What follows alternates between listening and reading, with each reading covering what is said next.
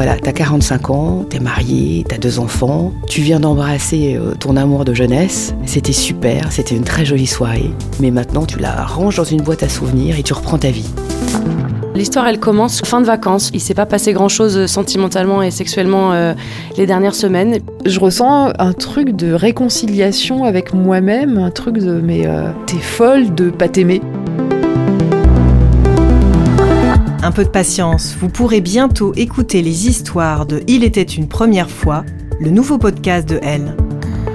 Je suis Julia Dion et je vous donne rendez-vous à partir du 1er juin pour écouter tous les 15 jours un nouvel épisode. Comme ça, vous pourrez rougir sans complexe à la plage tout l'été.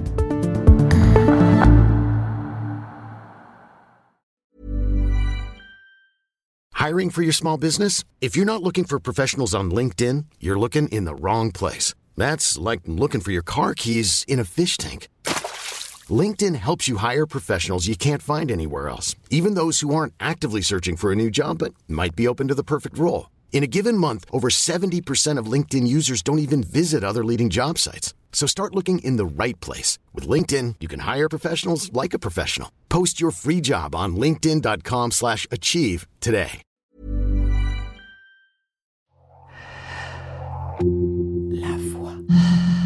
La voix du corps. Du corps. La voix du corps. Le podcast du magazine Elle qui déshabille.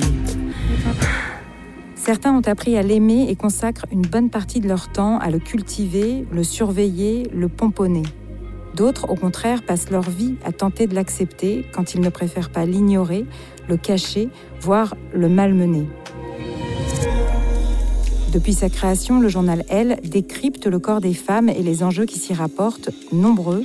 La voix du corps, c'est un invité qui nous parle de cette enveloppe, comment il vit au-dedans et au-dehors, comment il l'aime ou y est indifférent, comment il a un corps, comment il est un corps. La voix du corps. Une émission présentée par Catherine Robin.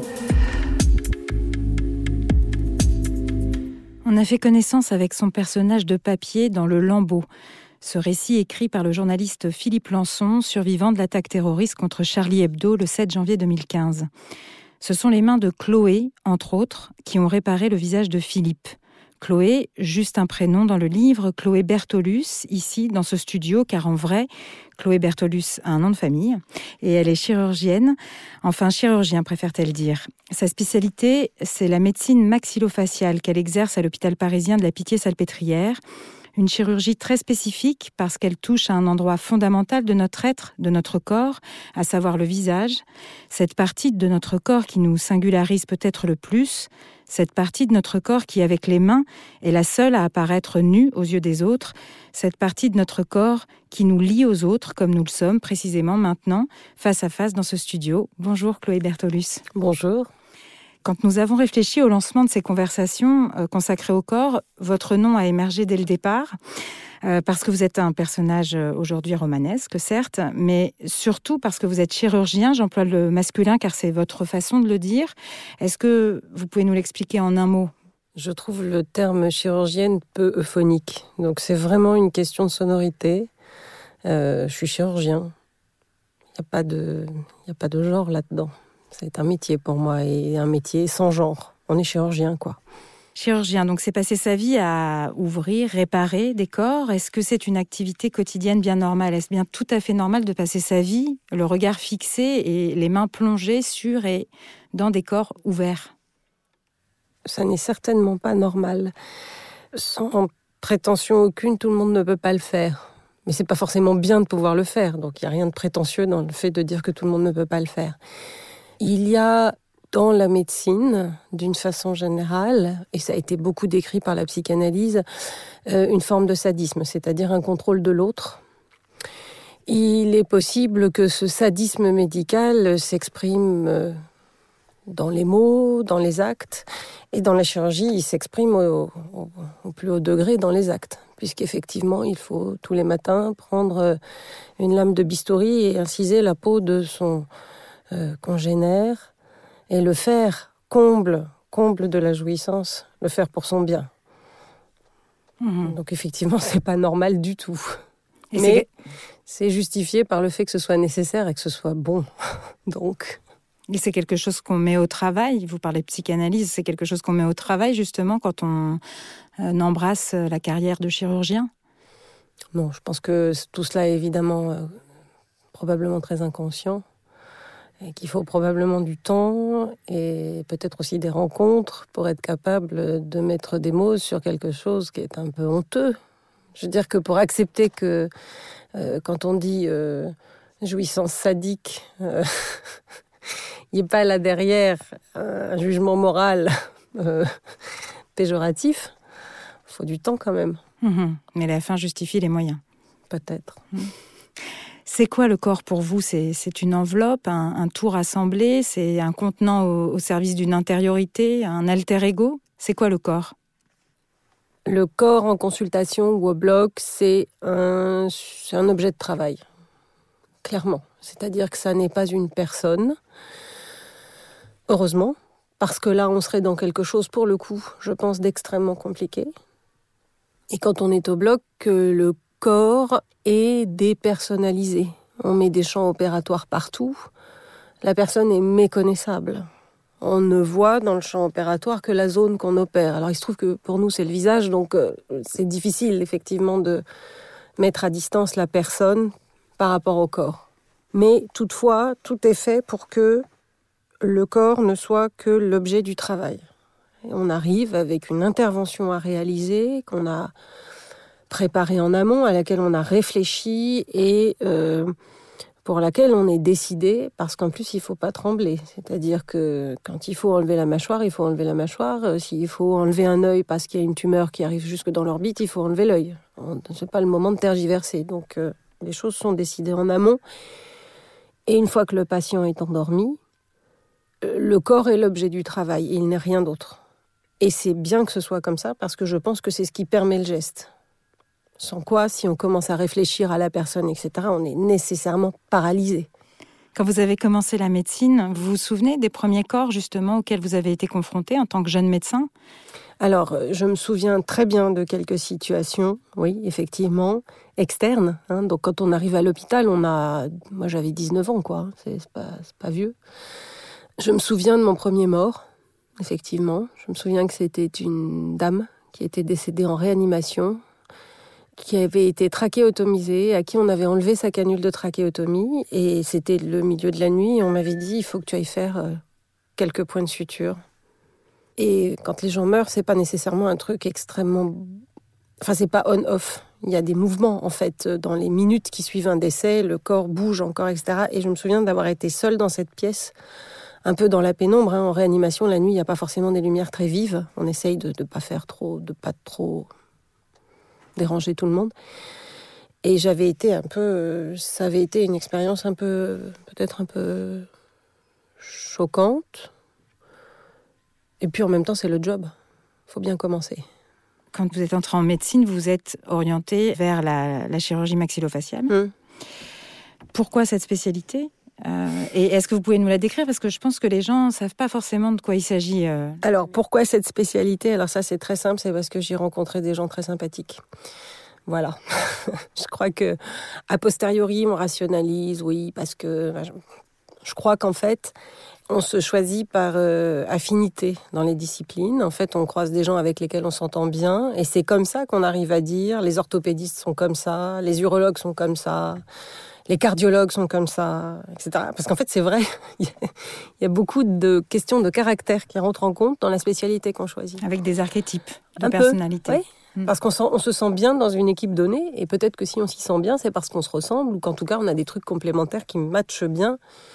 Et après, ce qu'on exerce effectivement comme type de médecine est peut-être presque un peu secondaire par rapport à ces affinités entre personnes qui se créent dans les, dans les, les stages hospitaliers, etc. En tout cas, pour moi, ça s'est fait comme ça. Ensuite, qu'est-ce que c'est que la chirurgie maxillofaciale? Eh bien, c'est la chirurgie de tout ce qui se passe entre le sommet du crâne et les clavicules, plus plein d'autres choses, puisqu'on va chercher de l'os, des muscles, de la peau, des tissus, un petit peu partout, de l'épiplomb quelquefois, qui est la, la couverture qui enrobe les organes digestifs. On va chercher tout ça pour réparer notre euh, zone d'intérêt. Donc la chirurgie maxillofaciale, c'est cette chirurgie qui concerne ce qui est le plus connu, le plus spectaculaire, la chirurgie de reconstruction, qu'il s'agisse de reconstruction après traumatisme ou après une malformation, après un cancer. C'est aussi euh, la chirurgie des bases osseuses, toute la chirurgie osseuse de la face. Les gens qui sont très prognates, qui ont une grande mâchoire en bas, une petite mâchoire en haut, l'inverse. Et ça, ça va de la simple gêne esthétique, de la petite disgrâce jusqu'à la grande malformation en fait. C'est la chirurgie traumatologique. Toutes les fois que quelqu'un se casse la figure actuellement en trottinette, qui est pour nous un grand pourvoyeur de patients, et qu'il se fracasse la mâchoire, il atterrit dans mon service. À Paris en tout cas, évidemment. Mhm. Ainsi que les manifestants qui se... Qui, dans les manifestations, vous avez eu pas mal ce...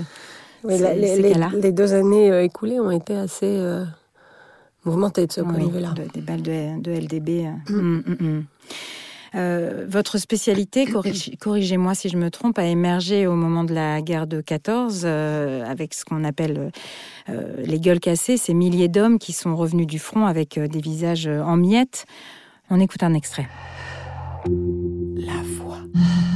La voix du corps. Du corps. Vous voulez dire quelque chose? Vous m'entendez? Je crois qu'il n'entend pas. Mais si, j'entends. Vous êtes vivant, mon vieux. Vous êtes vivant. Où est-ce que je suis? Béance totale des parties situées du sommet du menton jusqu'à la moitié du nez, avec destruction du maxillaire supérieur côté droit et du palais. Destruction partielle de la langue, apparition des organes de l'arrière-gorge qui ne sont plus protégés. Quoi, ce bruit? C'est moi qui fais ce bruit? Vous nettoyez les plaies et vous me le dégagez à l'arrière. Ici, je ne peux rien faire. Je ne peux plus parler. Je ne peux plus parler. Je ne peux plus parler. Calme-toi.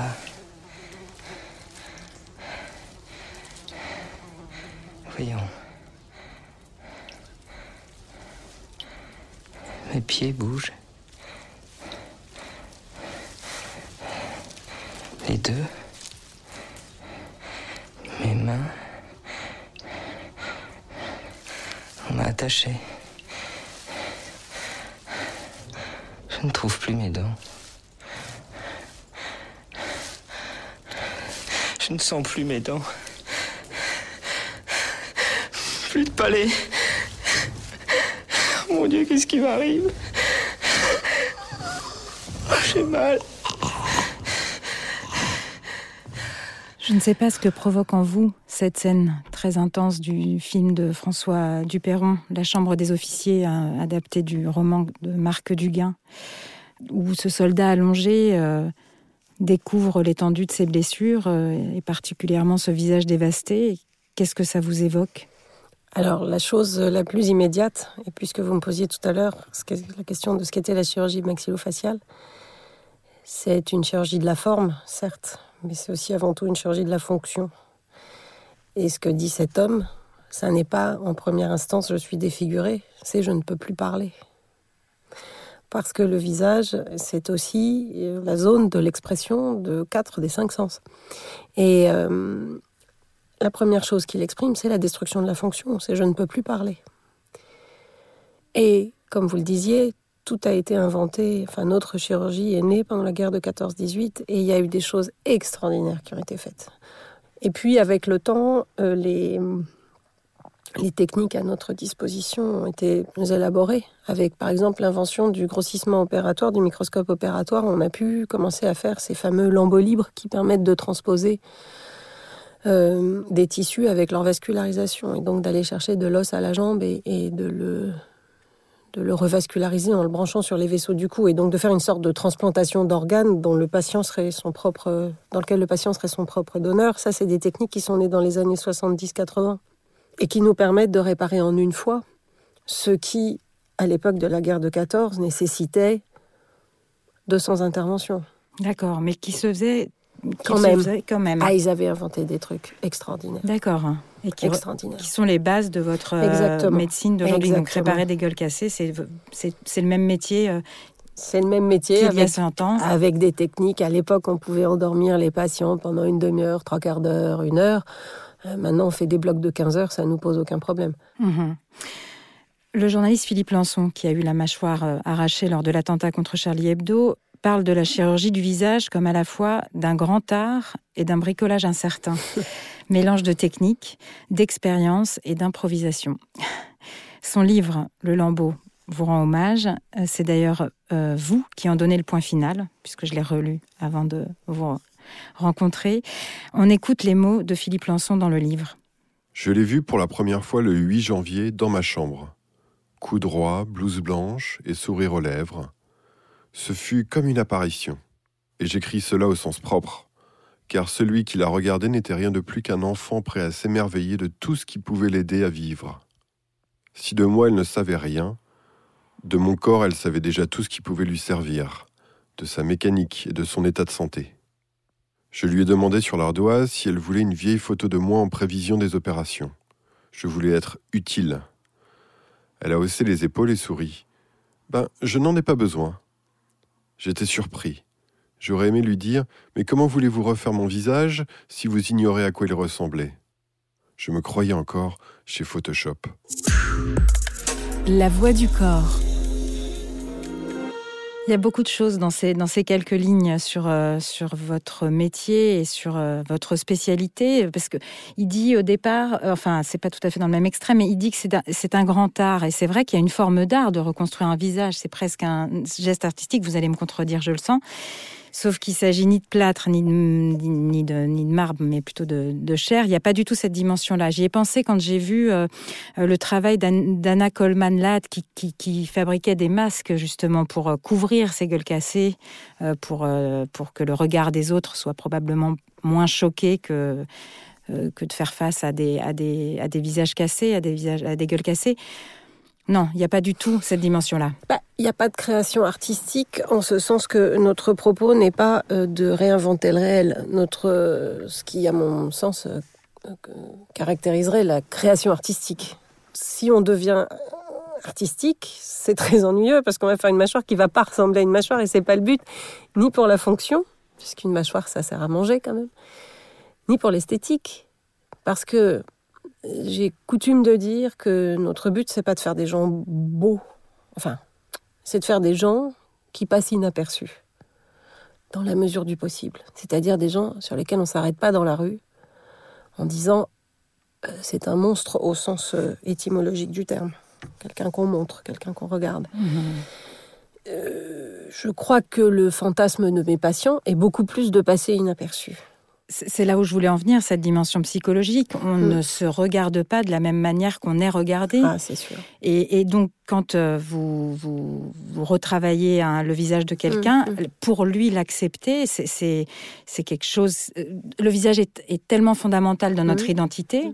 Euh, c'est un énorme travail pour vous aussi, c'est le vôtre?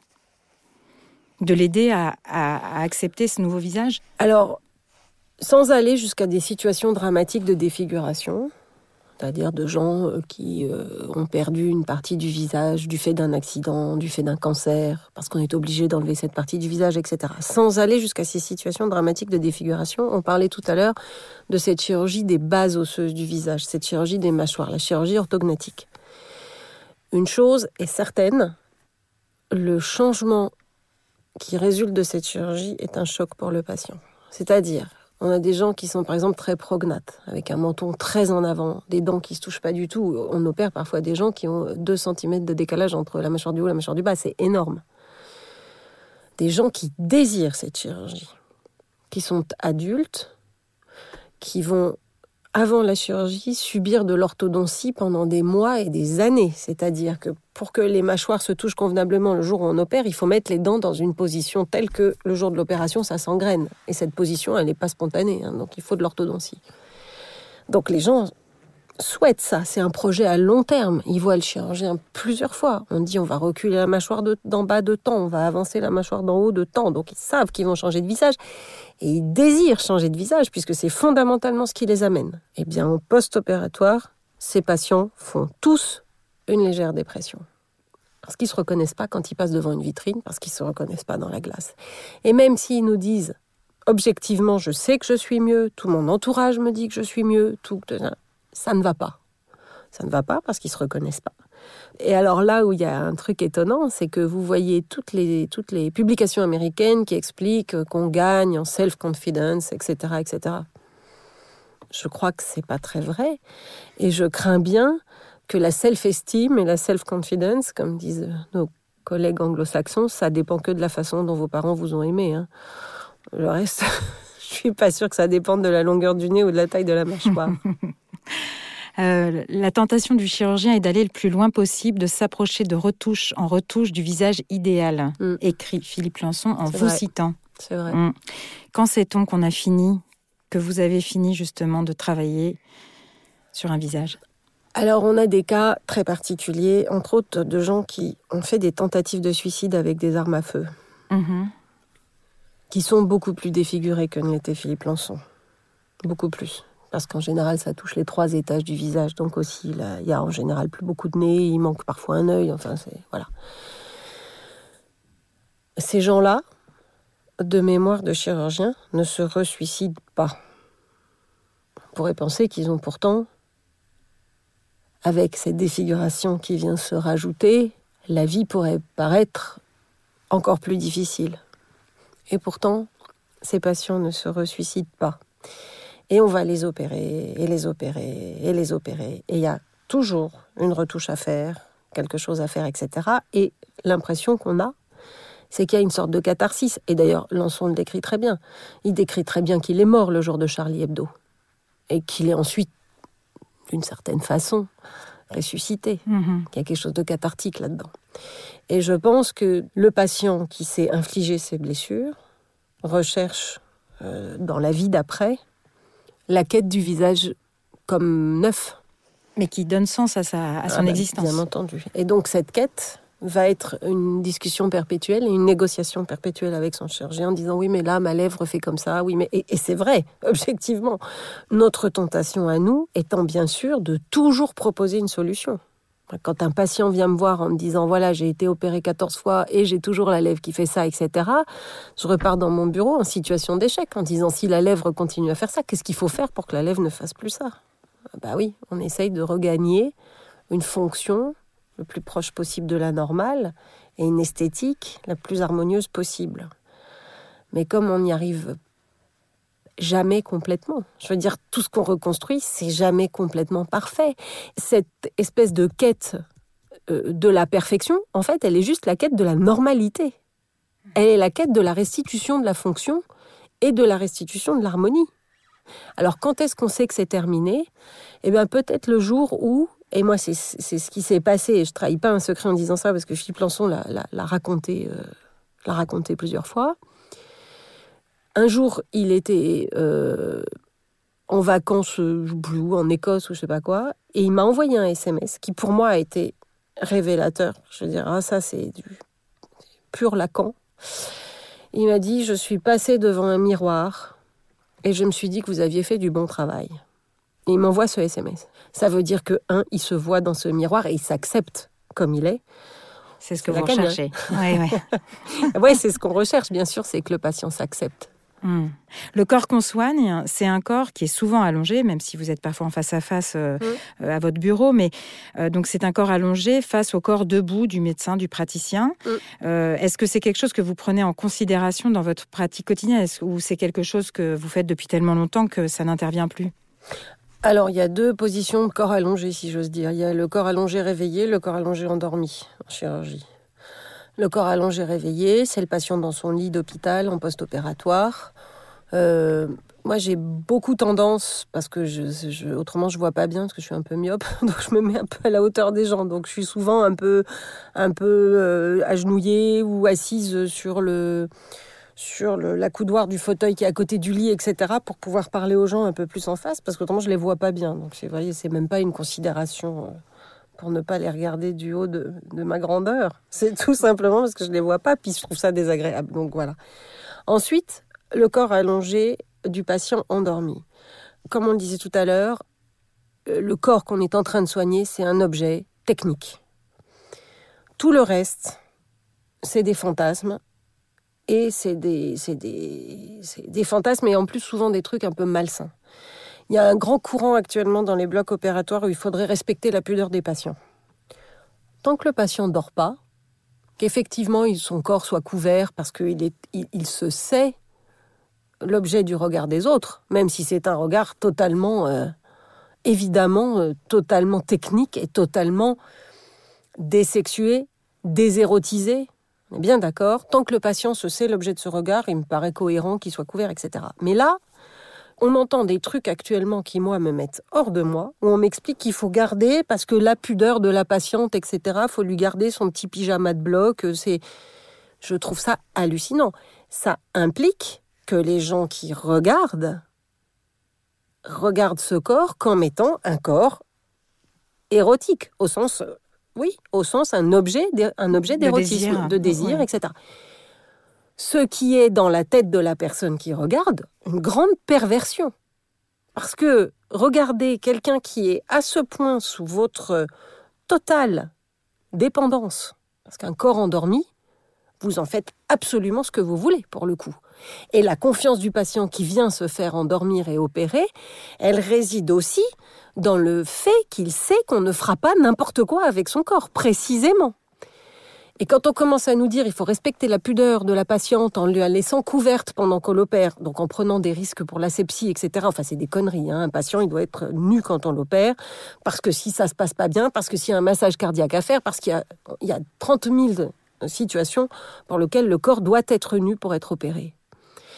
Et quand on commence à entendre ah non, il faut qu'il soit couvert pour sa pudeur, ça implique que les gens qui regardent ce corps n'ont pas ce regard euh, purement technique, désérotisé, dénué de toute. Donc c'est de l'hystérie complète. C'est l'érotisation des rapports sociaux. C'est une pure folie. Et il m'est arrivé de demander à ce que des personnes euh, qui ont en charge ces corps nus et endormis, donc des gens qui travaillent dans le bloc, des garçons de bloc, euh, des... soient changés de fonction. Parce qu'ils étaient tellement préoccupés de la pudeur de la patiente qu'à mes yeux, ça révélait que leur regard n'était pas le bon. Ils ne sont pas à leur place. Enfin, un en bloc- mettant, en arguant du, du respect ou de la pudeur, le respect, il y est à partir du moment où vous êtes dans un... Mais le respect, il est intrinsèque au contrat qui est passé entre le patient qui nous confie son corps endormi, qui est donc dans une dépendance totale, et toute l'équipe qui va s'occuper de lui. Si là-dedans, une personne a un regard inapproprié, ce contrat est rompu. Et ce regard inapproprié, ce serait un regard désirant sur quelqu'un qui est dans la dépendance la plus totale. Mhm. On a beaucoup parlé du corps euh, des autres, de celui euh, dont, de, de ceux que vous soignez. J'aimerais qu'on en vienne un tout petit peu à, à votre corps, à vous. Euh, c'est euh, c'est aussi la vocation de cette, euh, cette émission. Oh my God. Euh, nous en parlions tout à l'heure à propos du visage. Ouais. Est-ce que vous, vous vous ressemblez quand vous regardez dans le miroir Pas du tout. Alors, comment ça fait? Bah, je me Racontez-moi. ressemble pas. J'ai pas la tête que je pense avoir. C'est Jamais, jamais. Personne ne se voit tel qu'il est. Personne n'entend sa voix telle qu'elle est. Personne ne se voit tel qu'il Mhm. est. Et alors, vous sûr. êtes euh, Résigné. souvent Résigné. Mais alors justement, est-ce que vous pouvez nous décrire votre corps aujourd'hui, le corps d'une chirurgienne, d'un chirurgien, pardon Oh, du chirurgienne, là, on peut y aller, puisqu'on parle du corps, là, pour le coup, on Voilà, est plus dans une- la fonction. euh, C'est une question que je, que je pose à toutes mes invitées. Vous décrire mon corps. Voilà. Alors, je suis, je suis grande. Euh, pour, ma génération, je suis grande. J'ai toujours été grande et donc assez mal à l'aise dans l'espace parce que grande par rapport aux gens qui m'entouraient. Et entre autres, un peu une extraterrestre dans ma famille parce que j'étais grande et les autres sont pas très grands.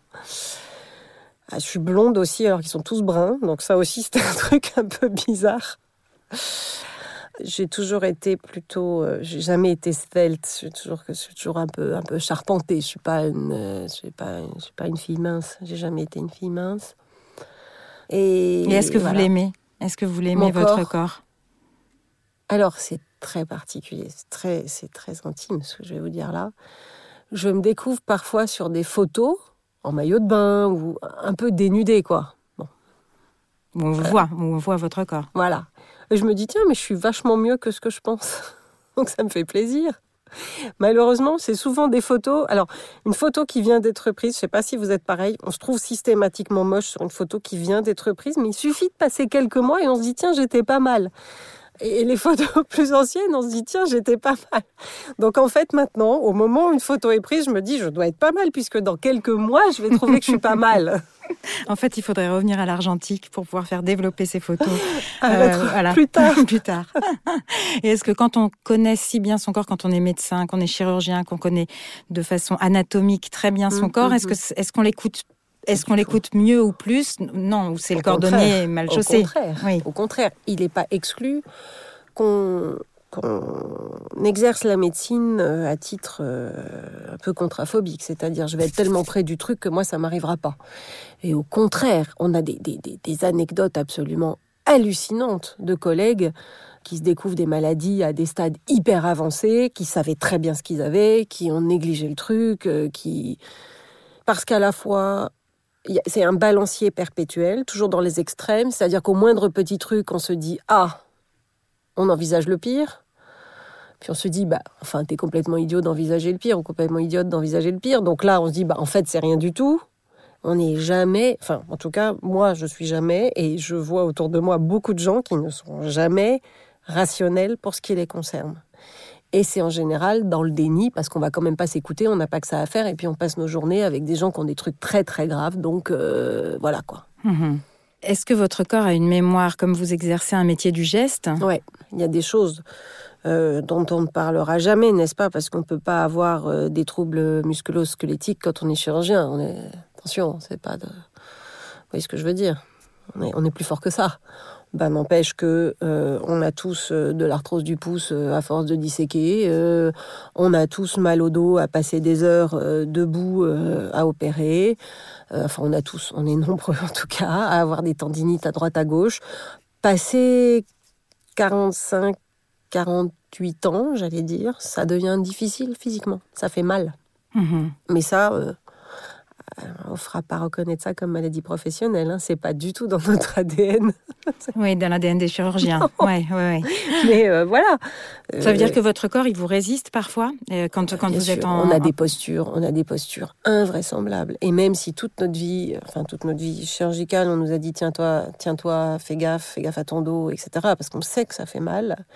Par exemple, quand on, fait de la microchirurgie, on a des loupes. Soit on opère au microscope, soit on opère aux loupes, qu'importe. Elles ont un- une profondeur de champ qui est très faible. Donc pour régler la profondeur de champ, on règle sur les cervicales, enfin sur les muscles du cou. Ah, Donc on est comme ça, et puis on se met comme ça, et là on fait notre nos anastomoses vasculaires, enfin le moment où on raccorde les vaisseaux entre eux, qui sont des vaisseaux qui font un millimètre de diamètre, hein, c'est petit quand même. Il est certain que on peut pas demander à lever ou baisser la table d'opération. C'est des réglages qui sont trop fins, donc ce réglage se fait Ah, sur vous les êtes la machine, vous Bah êtes la oui. machine, ouais, Bah ouais. oui. Donc c'est sûr qu'on sort de là. ben, au bout d'un certain nombre d'années, on est fatigué. C'est fatigant. C'est la fin de cette émission. Merci infiniment, Chloé Bertolus, d'avoir accepté de participer à cette conversation. Et merci à vous, chères auditrices, chers auditeurs, d'y avoir pris part en nous prêtant généreusement vos oreilles. Nous vous donnons rendez-vous très prochainement à l'écoute d'une nouvelle voix et à la découverte d'un nouveau corps. Au revoir à toutes et tous. La voix du corps. Toutes les voix du corps sont en podcast sur les plateformes de streaming.